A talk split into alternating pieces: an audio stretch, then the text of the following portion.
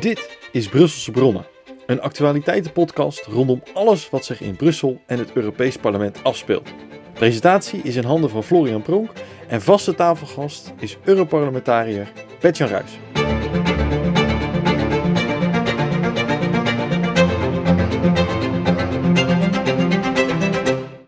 Rick Bouter is tech-expert en onder andere oprichter van het platform TechTix. En dat staat voor Technology and Ethics. Hij wil hiermee bereiken dat de christenen zich bezinnen op onder andere de invloed en ontwikkelingen op het gebied van technologie. En naast het onderhouden van dit platform is hij in het dagelijks leven ook actief in de technologie als adviseur. Voordat we beginnen, misschien even belangrijk, uh, er wordt aardig gespeculeerd over de invloed van big tech bedrijven. En complottheorieën komen zo om de hoek kijken. Rick, volgens mij hebben wij afgesproken dat je vandaag geen complottheorie mocht gebruiken, toch? Nee, klopt. Daar was je heel helder in. Dus ik ga mijn best doen. En anders voor de liefhebbers, uh, Kees Zwijster heeft een mooi boek geschreven met als titel Complotdenkers, om, uh, om daar verder in, uh, in te duiken. Kijk, nou dan is dat gelijk de eerste boekentip hier in, in deze podcast. want ja, we hebben het over Big Tech. Jouw platform gaat, denkt veel na over Big Tech. maar wat is Big Tech eigenlijk? Nou, Big Tech staat eigenlijk voor de giganten in de platform- en technologie-industrie. Dus heel veel mensen denken hierbij vaak uh, als allereerste aan sociale platformen. En in de tweede plaats natuurlijk ook de bedrijven die qua infrastructuur uh, deze platformen mogelijk maken. Hè. Dus je kunt denken aan Microsoft, Amazon, Google, maar ook uh, TikTok, Snapchat, et cetera. Ja. samenvattend, zonder organisatie hadden die, of zonder internet hadden dit soort bedrijven niet bestaan op deze schaal. Um, en voor critici is het eigenlijk een van de grote vragen van hè, die monopolistische bedrijven in sommige gevallen. Misbruiken die ook niet de macht in het kader van marktwerking, privacy, meningsuiting, censuur, etc. Ja, want wat maakt tech big om hem maar om te draaien? Nou, dus ik, ik, ik denk twee simpele parameters. Dus als allereerste zou je kunnen denken aan um, de grootte van het platform, wat vaak aangeduid wordt in het aantal gebruikers waar China bijvoorbeeld een land is met 1,3 miljard inwoners. Uh, nou hebben platformen als Facebook, Instagram, YouTube uh, ook dat soort, uh, dat soort nummers. En als tweede kun je denken aan de beurswaarde. kijk bijvoorbeeld dat Apple een, een, beurswaarde had van meer dan een biljoen euro. Dan is dat ook meer waard dan het bruto binnenlands product van een aantal landen, waaronder Nederland, maar ook Saudi-Arabië of, of Mexico. Ja, dat gaat echt om bizarre bedragen. Het, het, is ons, ja, het, het, is niet voor te stellen op wat voor schaal dit soort bedrijven um, werken. En dus ook um, nou ja, hoe dat eigenlijk in competitie is, mogelijk ook met, uh, met democratische groottes. Ja. ja, want Bert-Jan, eh, jij bent uh, uiteraard uh, als vaste tafelgast ook aangesloten. Ehm, wat heb jij eigenlijk met Big Tech? Ja, ik denk eigenlijk net zoveel als iedere gemiddelde burger. Ook ik ben natuurlijk volop actief op sociale media. Ehm, Twitter, uh, Insta, uh, LinkedIn, et cetera. Ja. En ook ik ben natuurlijk actief uh, op internet en Google. Ja, hoe, hoe, hoe, vaak ik met Google werk en dingen opzoek via Google, dat is natuurlijk ongekend, eerlijk gezegd. Dus ja, ook ik doe natuurlijk best heel veel hiermee. Um, maar dat roept ook best wel die zijn vragen op. Ook als je kijkt naar je, naar je, naar je, je internetgebruik en ook gewoon ook de grote vraag van ja, wat, wat doen deze bedrijven allemaal met, met, met die enorme um, bak aan data hè, die op die manier worden verzameld. Ja. Uh, en er is natuurlijk wel een stuk vrees dat uh, big tech bedrijven daar natuurlijk ja, het gebruik van maken, maar als ze niet oppassen ook misbruik van maken. Uh, en ook bijvoorbeeld best heel sturend zouden kunnen zijn of kunnen worden in bijvoorbeeld iets als het publieke debat. Eh, dus ja, het is echt wel goed dat we daar ons op beraden en bezinnen. Uh, van hoe, uh, hoe leiden we allemaal alles in, goede banen. Ja, ja want, want jij zit natuurlijk in, in Brussel of, of Straatsburg. Hè? Je, je, maakt onderdeel uit van de Europese Unie. Wat, wat, wat, wat zit daar eigenlijk? Welke invloed heeft Big Tech? Of, of wat heeft Big Tech met, met de Europese Unie te maken? Nou ja, heel veel. En het staat ook volop op de agenda hier in, uh, in Brussel. De, hele digitalisering is echt een van de, de grote issues uh, die hier momenteel speelt. Er is ook wetgeving uh, in aantocht. Dan hebben we het over de Digital Service Act en de Digital Market Act. Um, en ik moet zeggen, ik ben ook wel voorstander van, van die wetgeving. omdat we ook wat dat betreft als wetgever natuurlijk toch, toch wel een bepaalde tegenweg moeten bieden tegen de enorme overmacht van de big tech bedrijven. Je hebt natuurlijk toch wel bepaalde regels nodig om te zorgen voor gezonde concurrentie, hè, om monopolieposities te voorkomen. En je hebt ook regels nodig om de, de grondrechten van de burgers te beschermen en om persoonsgegevens te beschermen. Ja. dat soort dingen. En dat zijn zaken die in, die, in deze twee wetgevingen geregeld gaan worden. En over het algemeen ben ik daar best wel uh, positief over. Ja, Rick, als ik, als ik kijk zeg maar, naar Big Tech, dan, dan ontwikkelt zich dat echt enorm snel. Uh, we zien bedrijven die steeds machtiger worden. Ik denk dan bijvoorbeeld aan de overname van, eh, van Twitter door, door Tesla. Hè. Welke ontwikkelingen zie jij richting de toekomst? Ja, dus ik denk dat Bert-Jan een aantal nuttige elementen al noemde. Hè, van um, wat gebeurt er met onze data? Want wat heel veel mensen nog steeds lastig vinden, is dat op het moment dat je een dienst gratis gebruikt, dat je zelf en jouw data het product zijn. Uh, Bert-Jan noemde ook al iets over uh, de marktwerking. Uh, heel vaak worden die big tech als innovatieve bedrijven gezien, maar eigenlijk al, al ga je kijken naar hun, hun aankoopagenda, hè, dus, dus de groei die ze inorganisch doen, Ehm, en, en de integratie van andere platformen worden zij alleen eigenlijk nog maar groter en machtiger. Dus, dus ik onderstreep helemaal het, uh, het punt dat het ja, nuttig is om, um, om daar frameworks hè, en governance op, op los te laten. Om ook de invloed en impact um, en een gezonde marktwerking te bevorderen. Ja. Aan de andere kant denk ik uh, ook het linkje natuurlijk naar, naar de EU. Big Tech maakt natuurlijk als geen ander mogelijk dat je ook hè, Big Gov uh, kan, kan doen. En ik denk ook dat dat, dat, dat wel een nou ja, nuttige overdenking is. En wat ik een beetje mis in, het hele, in de hele discussie. Hè, of het nou over digitale ideeën gaat, of over digitale munten, of andere ambities, is eigenlijk ook hè, waarom willen we dit nu zo graag? Dat er goede toepassingen zijn, dat, dat denk ik dat we allemaal zien. Maar wie wil dit waarom? Ja, en met Big, Big Golf, daar, daar zit je dan eigenlijk eh, meer richting, oké, welke, welke invloed hebben ook uh, big tech bedrijven op de governance of op de regering van, uh, of, of ja goed, de, de besturing van, van landen of, of organisaties. Op die manier bedoel je, hem, uh, bedoel je Big Golf? Ja, correct. Ja, en, en dat is natuurlijk, ik denk, al, al neem je even een, een, paar stappen terug naar Donald Trump bijvoorbeeld tijdens, ten tijde van het Capitool daar, werd natuurlijk, los van het feit wat je van de, de uitingen of de, de invloeden vond, uh, daar werd natuurlijk op een gegeven moment wel een relevant gesprek gevoerd over, hebben we het nu over freedom of speech? Of moeten we ook na gaan denken over freedom of reach? En dat zijn natuurlijk twee hele verschillende aspecten. Um, hè, dat is dan, nou ja, Donald Trump was natuurlijk een government medewerker, et cetera. En dat werd wel gereguleerd door Big Tech.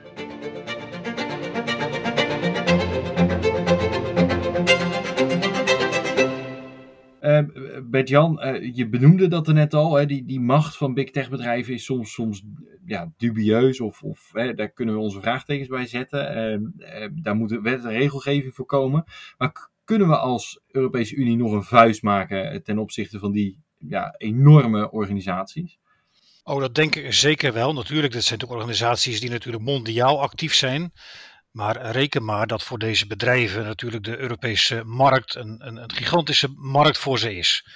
dus op het moment dat je als Europa bepaalde regels stelt, uh, dan, uh, dan zullen ze zeker natuurlijk hier, hier in de EU zullen ze aan die regels moet, eenvoudigweg moeten voldoen. En zullen ze ook wel uh, hun beleid moeten aanpassen. Ik denk bijvoorbeeld aan regels over openheid en transparantie over de algoritmes, algoritmes die worden toegepast. Ja, dat is nu allemaal heel dubieus van uh, op uh, welke algoritmes passen de big tech bedrijven toe. Ik denk dat je daar ook veel meer transparantie uh, in moet kunnen creëren. En ook bijvoorbeeld beleid van die big tech bedrijven over wat vinden ze nou acceptabele content en wat niet meer. Wat beschouwen ze als, als fake news, wat, wat, wat deleten ze. Ook daar moet ik volgens mij veel meer transparantie in komen. Want voor je het weet gaan die big tech bedrijven natuurlijk een hele duidelijke sturende rol vervullen in dat publieke debat. Wij zijn een, een, mega, mega invloed gaan, gaan, gaan creëren, zeg maar, en gaan krijgen en dit soort zaken. Ja, zie je ontwikkelingen die, die volgens jou de, de, de verkeerde kant op gaan, of die, die je zorgen baren? Nou, zeker wel. Uh, als het ook gaat over, um, Rick noemde het ook al even, dat de digitale identiteit, hè, de digital wallet, waar men nu um, mee bezig is, ook in Europa. Ja, want wat houdt het in? dat houdt feitelijk in dat iedere EU-burger een digitale identificatiecode krijgt. Noem het een, een BSN-nummer, maar dan op EU-niveau. Um, en dat heeft natuurlijk allemaal zo zijn voordelen, want dan kun je als je, als je eh, een hotel wil boeken ergens in Italië, ja, dan kun je gewoon aan de hand, met behulp van die identificatiecode, kun je kun je identificeren. Het, maakt het leven natuurlijk best wel makkelijker. Maar er zitten wel heel veel haken en ogen aan, aan, die hele opzet. Want dat betekent feitelijk dat je eh, de burgers meer, steeds meer gaat zien als EU-gezetenen, als EU-ingezetenen, in plaats van een burger van een land. iedereen krijgt een EU-nummer. Ja. En dat betekent ook dat je al die systemen eigenlijk, al die data, worden op enige worden, worden aan elkaar uh, gekoppeld. En uh, zowel overheden als, uh, als bedrijfsleven, privaat, publiek, gaan er beide, allebei er gebruik van maken. Dat moet je wel heel goed omgeven met allerlei waarborgen, want anders maak je het wel heel erg kwetsbaar om bijvoorbeeld, ik zit aan datalenken te denken, aan, aan hackers, uh, en maak het wel heel kwetsbaar. En wat ik ook als risico zie, dat is dat we toegaan naar een soort situatie van overidentificatie. Met andere woorden, dat je overal in de samenleving uh, je moet gaan identificeren aan de hand van je code. Ja. Uh, dus ook als jij ergens inschrijft dat je naar een, nou ja, uh, een festival wil noemen, iets, eh, en je schrijft je in en je logt in, dat je je dan eerst moet identificeren, dan kom je in de situatie terecht dat je je overal in de samenleving moet gaan identificeren met als gevolg dat je dus ook overal te trekken bent en te monitoren bent. En dat bedoelt denk ik ook met, met big government. Je, er zit een duidelijk gevaar in dat hele systematiek dat je ja, steeds meer als het ware controle kunt krijgen over, over die, over die gegevens en over de burgers. Zeg maar. en, moet je, en, moet je, en moet je dat willen? Hè? Eh, zeker, zeker als zo'n systeem in verkeerde handen terecht zou komen. Ja, die vraag kunnen we denk ik eh, mooi aan Rick stellen. Eh, Rick, die, ja, die, die neiging om alles centraal te gaan regelen, is dat verstandig? Ja, met Jan die hint er al een klein beetje op. Hè. Wat mij betreft is dit, bij uitstek ook een, een discussie en een debat over soevereiniteit. En niet alleen op, op landniveau, maar ook zeker op burgerniveau. dus dus um, ik denk juist hoe meer van dit soort initiatieven worden getrokken naar Europees niveau, uh, hoe meer mensen ook inderdaad bang worden voor surveillance state, uh, controlemaatschappij, et cetera. En de overheid hoeft ook niet alles uh, te weten. Dus ik denk, uh, zeker ook hoor je dat natuurlijk bijvoorbeeld ideeën van, van bedrijven en mensen op, op bijvoorbeeld zo'n World Economic Forum over uh, het digitale munteenheid, et cetera. We hebben denk ik, en Bert-Jan noemde dat, hè, die rol van algoritmes in een, bijvoorbeeld een, een toeslagenschandaal. Ja, ik denk dat we daar wel van moeten, van moeten leren. Hè. Dus mijn vraag zou ook zijn, zowel aan EU als aan Nederland uh, hoe, hoe wordt dit gemonitord door overheden? Hè? Welke categoriseringen worden aan ons gehangen en, en hoe heeft dat impact op bepaalde beslisbomen? En daarom denk ik ook terechte nou ja, designcriteria van uh, wat net werd genoemd. Uh, zoiets moet altijd hè, transparant, herleidbaar, het, moet, het moet ethisch bij design gebeuren. Dat zijn allemaal zaken die, die denk ik wel belangrijk zijn voor de toekomst. Want anders inderdaad ja, trappen we onze eigen deur denk ik in. Ja, merk je ook vanuit de politiek dat er misschien nog te veel onwetendheid is over dit soort ontwikkelingen? Nou, wat ik met name Um, nou, kijk je natuurlijk naar de alfa-beta-discussie in politiek op Nederland niveau, denk ik dat je je antwoord daar al hebt. Hè? Want we, hebben, we hebben weinig beta's in de, in de politiek kun je wat van vinden. Ik denk als politiek uh, genoeg is aangesloten uh, bij alles omtrent digitaal en, en meer de, de beta-kanten, dat dat ja, geborgd kan worden. Maar idealer zou zijn dat er een, een betere balans is. Mm -hmm. Maar ik denk een, een tweede, iets wat ik vooral mis, is een fundamentele bezinning. Ik noemde het net al even. Waarom willen we dit? Wie wil dit? Wat is, wat is de impact op, op burger en op ethiek? Kijk, en, en dat zijn wat mij betreft vragen die eerst geslecht moeten worden voordat je gaat nadenken over de toepassingen zoals digitaal geld. los van de positieve toepassingen die het ook kan hebben. Denk aan uh, nou ja, zwart geld of, uh, of, of uh, criminaliteit, et cetera. Maar in het kader vind ik ook dat politieke leiders bedrijfsleven best wel een grote en een sturende inbreng laten zien.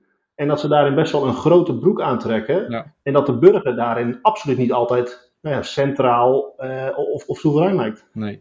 Wat zou jouw grootste of belangrijkste tip aan uh, Bert-Jan zijn? Die die mee kan nemen in zijn werk rondom uh, de Europese Unie?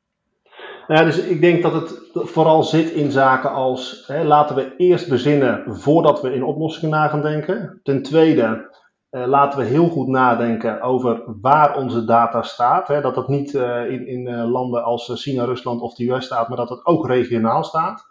Ten tweede, laten we de burger erbij betrekken. Hè, laten, we, laten we zeker ook nadenken over welke ethische principes willen we in het design meenemen. Maar vooral ook het, het, het, eerste gesprek. Waarom willen we dit en waarom is dit nu zo'n goed idee? Ja. Neem je dat mee, uh, Bert-Jan? Ja, een, een zeer terechte oproep. Uh, want ik, wat ik om me heen zie, dat is een enorme focus op nou, de enorme voordelen die dit allemaal biedt. Het wordt, wordt er allemaal makkelijker op, hè, ook met zo'n digitale code, uh, zo'n digital wallet. Het maakt het allemaal veel makkelijker. Dat is wat je om je heen hoort. Maar er wordt veel te weinig nagedacht over zeg maar, de risico's die er ook aan vastzitten. Inderdaad ook de fundamentele vraag van ja, waarom willen we überhaupt zo'n EU-code? Kan dat niet ook nationaal geregeld worden? Daar moeten we inderdaad wel veel uh, nader bij stilstaan. En ook de basisvraag, hoe, hoe borgen we in dit geheel nou zeg maar, de grondrechten ook van, uh, van de burgers? En ook het recht wat iedere burger heeft zeg maar, op, op bescherming van zijn gegevens. En wat je, wat je vaak hoort is ook van de commissie van nou, het hele systeem dat zorgt ervoor dat, uh, dat de burger zelf, die, die gaat over zijn eigen gegevens. Hè? En die, die bepaalt uh, wat, wat er met zijn gegevens gebeurt. Dat is natuurlijk een mooi verkooppraatje, maar als je daar goed over nadenkt, heb ik daar wel hele grote vraagtekens bij. Want al die ja, data's zijn toch uiteindelijk beschikbaar, ook bij de overheden, ook bij bedrijven. bedrijven. Ja, wat doen die er allemaal mee? Dat is toch nog steeds een, een behoorlijke black box. Ja. En daar heb ik al grote vraagtekens bij. Uh, mag ik daar heel even op reageren, Bert-Jan? Want ik denk dat dat een heel terecht uh, punt is. Ik denk, een van de grootste, uh, toch ook aanbevelingen die ik zou hebben, is, is dat, hè, dat, dat het data-eigenaarschap wel bij de burger zou moeten komen te liggen. Mm -hmm. Want hè, een voorbeeld natuurlijk van uh, je haalt een fles uh, wijn in de supermarkt. Ja, zo iemand hoeft niet je geboortedatum te weten en al je andere zaken, maar die moet alleen weten, mag ze die fles meegeven, ja of nee? Precies. dus, dus, ik denk dat dat al, dus dataminimalisatie vind ik een heel belangrijk thema, maar al ga je, al ga je inderdaad kijken naar data-eigenaarschap, dat klinkt inderdaad leuk, maar de vraag is wel, hoe gaan we dan om met, met checks en balances? Hè? Want data-eigenaarschap gaat er ook voor zorgen Waarom zijn die big tech bedrijven in die end zo groot geworden? Dat is puur dat wij een gratis platform hadden, hè, waar we niet voor hoefden te betalen, waar we onze vrienden op konden spreken, et cetera, et cetera. Wat je in de toekomst gaat zien, Florian vroeg net ook naar een aantal trends, wat ik dus denk wat er gaat gebeuren. Ja, die data-eigenaarschap gaat er komen, maar op bijvoorbeeld sociale platformen krijg je gewoon bepaalde mogelijkheden om te kiezen Um, op wat voor niveau, hè, hoe meer data je geeft, hoe meer, hoe meer opties dat je hebt. Een mooi voorbeeld daarvoor is ook een, Um, volgens mij staat een pilot in de regio van Helmond, waar een, een wijk ook helemaal smart is opgebouwd. Hè. Met smart bedoelen we dan intelligent en, en, compleet digitaal. En eigenlijk kun je daar nou ja, wellicht redelijk goedkoop wonen, hoe meer data je weggeeft. En, en dat is voor mij dus fundamenteel, Florian, ook wat jij net zegt over, over burgers. Kijk, ik denk dat de bewustwording, hè, we kunnen het natuurlijk altijd hebben over de overheid, want die heeft per definitie altijd gedaan. Maar ik denk ook een stuk bewustwording naar burgers van denk nu eens na, dataminimalisatie en eigenaarschap is een goed hè, designcriterium, maar hoe ga jij er nou zelf mee om? Dus ik denk ook dat het een mindset discussie is. Ja. Oh, helemaal mee eens. Zeker, zeker. Maar dus, die zijn ook wel en-en, denk ik. Aan de ene kant bewustwording bij de burger. Tegelijkertijd moet de overheid ook wel voor hele duidelijke nou ja, voorschriften en regels zorgen. Hè? Bijvoorbeeld als het gaat over uh, leeftijdscontrole hè, voor, voor bepaalde websites. Ja. Uh, dat is nu nog heel minimaal ingeregeld. Nou, ik vind het wel belangrijk dat je duidelijk voorschrijft als overheid van nou, als, als, als aanbieder moet je ervoor zorgen dat je die faciliteit biedt. Ja. En dat die leeftijdscontrole goed geborgd is. En dat je dus ervoor zorgt, in ieder geval goed, goed waarborgt dat inderdaad uh, kinderen niet uh, zeg maar een fles wijn kunnen bestellen via een website of zo. Noem maar iets. Nee. Nee, ik denk ook dat het ergens dat we, we wel er, redelijk, die big tech bedrijven zijn nu al big, hè, die zijn al groot. Dus we, we, we, moeten ons nu ook wel bezinnen. En dat punt is nu ook wel gekomen. Ja, klopt. Ja, ja, ik, ik, denk een ander punt wel om, om af te sluiten, Florian, hè, want uh, jij wil wellicht ook naar je volgende vraag. Maar al hebben we dus over, over een framework en governance en dus ook regulatie, hè, opknippen van techbedrijven, et cetera. Mhm. Dan denk ik dat daar in bepaalde zaken, of bepaalde uh, keren ook, ook, ook genoeg voor te zeggen is. Ik denk dat Facebook en, en eigenlijk hè, Meta en andere bedrijven daar een, voorbeeld van was. Uh, waar we denk ik wel ook voor moeten zorgen, uh, is dat hè, de checks en balances ook binnen de politiek op dat niveau uh, ingeregeld worden. En want anders krijg je dus eigenlijk versneld. Hè, de overheid breekt de, de macht van Big Tech deels af. en heeft daarmee eigenlijk zelf natuurlijk een, een, een macht naar zich toegetrokken. Dus daar zou ik ook wel eigenlijk hè, de, de check and balances willen, willen benoemen.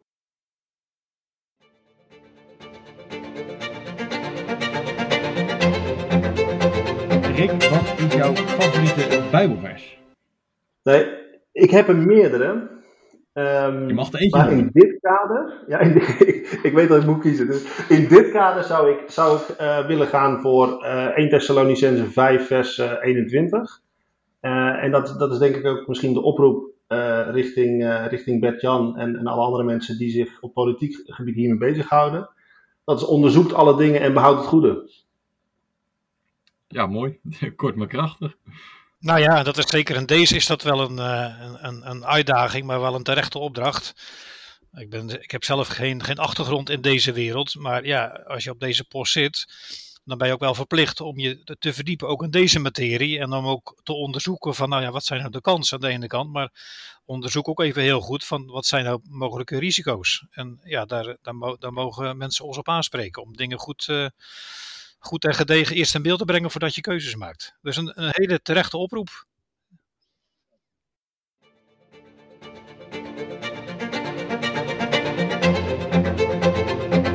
Rick, wat zou je doen als je de dag voor het zeggen had uh, in, de, in de Europese Unie? Wat is het eerste wat je zou regelen, s morgens vroeg? ja, dus, dus ik denk na, naast een meer conservatievere koers varen, hebben dat, dat is denk ik een, uh, een, een, bekende in onze, onze achterban. Nee, ik, ik, denk dat ik meer zou pleiten, Florian, voor um, regionale soevereiniteit. Dus ik, ik denk juist, um, Bert-Jan noemde het net, we moeten ook uh, verder kijken. Dus ik denk um, lange termijn ambities op het, op het gebied van digitaal kunnen ontzettend waardevol zijn, maar ook ontzettend gevaarlijk en risicogevend. Maar ik zou denk ik meer pleiten, en we, noemden dat al eerder in het gesprek, om niet alles op Europees niveau te organiseren, maar ook heel erg kijken wat kunnen we op land en wellicht ook nog op, op kleinere community niveaus uh, gaan organiseren. Juist ook om, om te zorgen hè, dat, dat we meer zelfvoorzienend uh, raken. Ik denk op Europees niveau is daar al een mooi voorbeeld van, die, die European Chip Act, hè, waar, waarin we eigenlijk proberen om, om, om semiconductorachtige um, uh, zelfvoorzienendheid te krijgen in Europa. Dat we niet allemaal afhankelijk zijn van het buitenland. Maar dat we dat dus ook op, op thema's als digitale munt en digitale identiteit doen. Ja, heel interessant. Eh, Bert-Jan, er komt mij één zin naar boven die mij uh, gewoon ja, bekend voorkomt als SGP. Dat is volgens mij uh, superstaat nee, samenwerken ja. Dat is hem, dat is hem. En dat hoor ik en de woorden van Rick eigenlijk ook terugkomen. Ja, exact. Ja. Ja, ja. ja. Dus nee hoor, langs deze lijnen willen we graag verder gaan. Zeker als het over gaat over deze, deze onderwerpen. Ja, Rick mag wat, wat ons betreft de macht overnemen in uh, Europa. In ieder geval voor een dag zeker wel. Okay. Ja. Bedankt voor het vertrouwen, mannen. Ja, goed zo. Heel fijn. Uh, heren, hartelijk dank uh, ook voor, uh, voor, deze, voor, ja, voor, voor, dit verhaal. Ik denk dat we, dat we een, een mooie boodschap terug kunnen brengen naar, naar alle luisteraars. Hè, dat, je uiteindelijk, dat we ons moeten bezinnen op welke macht we zelf toeschrijven aan, aan die big tech bedrijven. En dat we daar misschien nog eens eventjes uh, goed achter onze oren moeten krabben voordat we gebruik maken van uh, de producten van deze, deze bedrijven. Hartelijk dank heren. Graag gedaan. Graag gedaan.